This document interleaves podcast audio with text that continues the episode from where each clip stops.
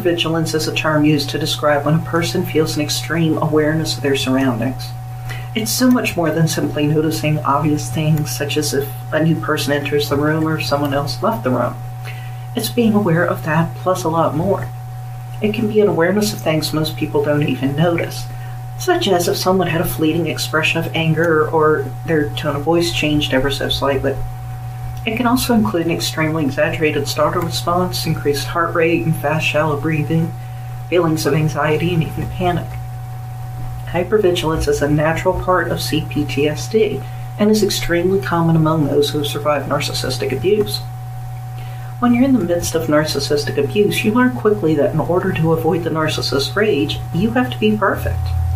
In order to be perfect, you must be aware of whatever the narcissist thinks, feels, wants, or needs at any given time. To be aware of those things, you have to notice even the slightest change in the narcissist.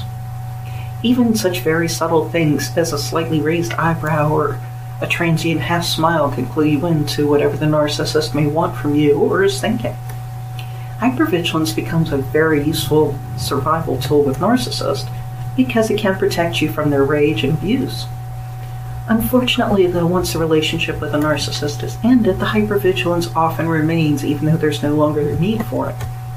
There's some ways that you can ho- cope with hy- hypervigilance in this situation, though. Cognitive behavioral therapy can be very helpful. Talking about your feelings and experiences is extremely helpful because when you bring problems out into the open, they often lose their control and power over you. You also begin to see the flaws in your thinking that causes your problems the ways you never did before, and that means you can correct these things. Even if you opt not to partake in therapy, just talking about your feelings and experiences can help. If you only talk with safe, non judgmental, and understanding people, that is. Best of all, if you can find someone who has experienced situations similar to yours, because that person really can understand you as others cannot.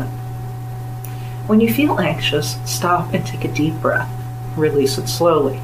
This simple action enables you to take a moment to stop and regain your focus.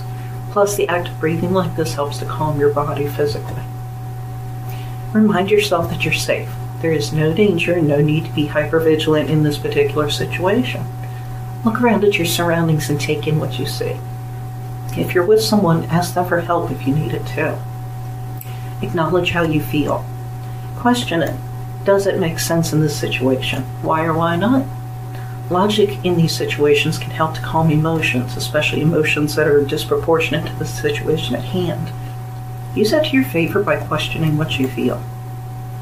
Medication also can be helpful, so talk to your doctor or therapist if you're interested in trying it. Anti anxiety and antidepressant medications can be quite useful. There are a lot to choose from, though, so it may take you some time to find what works best for you. Also, don't forget to ask your doctor about possible side effects before you agree to take a medication.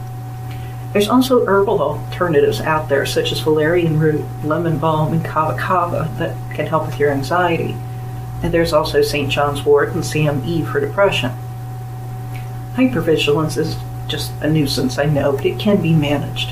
Be as patient, understanding, and gentle with yourself as you can, and you'll see positive results in time.